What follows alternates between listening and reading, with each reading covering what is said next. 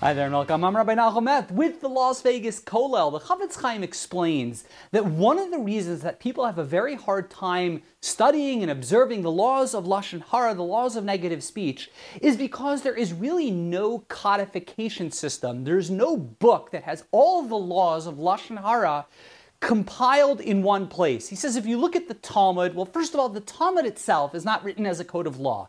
And the Talmud discusses some of the regulations and the rules and the laws governing Lashon Hara, but they're scattered throughout the entire Talmud. Additionally, the Chafetz Chaim tells us if we look at the works of the Rishonim, the early commentaries on the Talmud, well, he says as they're typical in terms of how they write, their language is very short and quick, and it's very hard to t- necessarily understand exactly what the bottom line is or exactly what the context of what they mean is.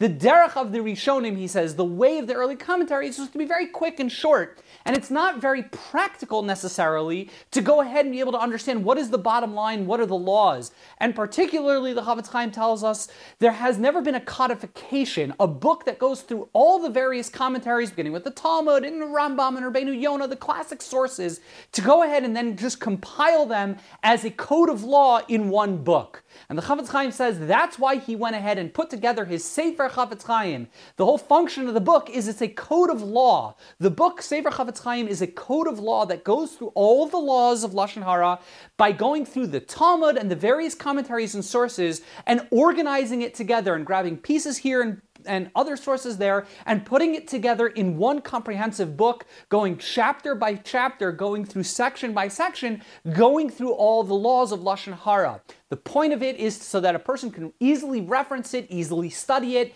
and you don't have to go from, you know, book to book and different source to different source. You have it in one place and it gives us the bottom line. Sefer Chafetz Chaim is an invaluable work. To have a codification, one small work that gives us all the bottom line of the laws of Lashon Hara, it's an invaluable work. And the Chafetz Chaim tells us if we go ahead and we study Sefer Chafetz Chaim, it'll give us the opportunity to get all the bottom line answers to all the different laws and different situations of Lashon Hara, and we'll have it in one clear volume.